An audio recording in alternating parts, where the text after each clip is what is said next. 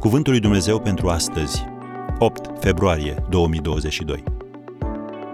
Înfruntă-ți păcatul. Împotriva ta, numai împotriva ta am păcătuit. Psalmul 51, versetul 4.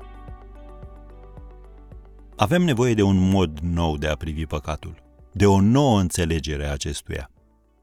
Pastorul și autorul John Ortberg a scris Orice păcat implică negare. Păcatul aduce cu el o anumită miopie morală, vedere încețoșată. Am încheiat citatul. Și singura cale prin care îl poți vedea clar este prin ochii celui împotriva căruia ai păcătuit, de fapt. Psalmistul a recunoscut, împotriva ta, numai împotriva ta am păcătuit. Un profesor universitar creștin a spus-o în felul următor.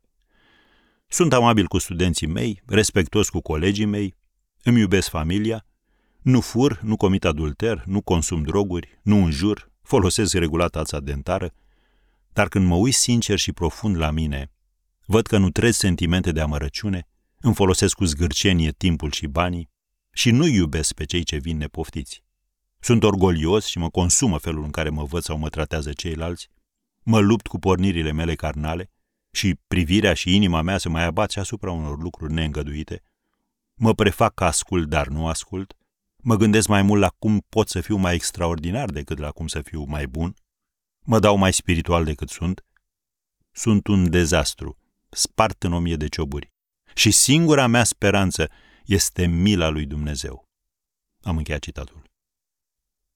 Când Isaia l-a văzut pe Dumnezeu stând pe tronul său, el a strigat, Vai de mine, sunt pierdut!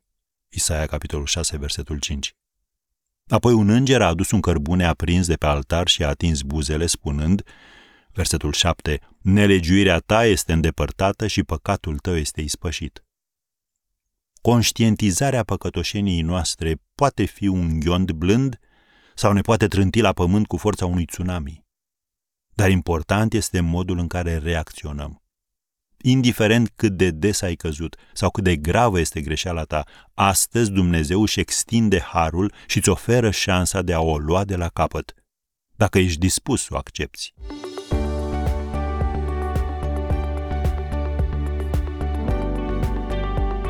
Ați ascultat Cuvântul lui Dumnezeu pentru astăzi, rubrica realizată în colaborare cu Fundația SER România.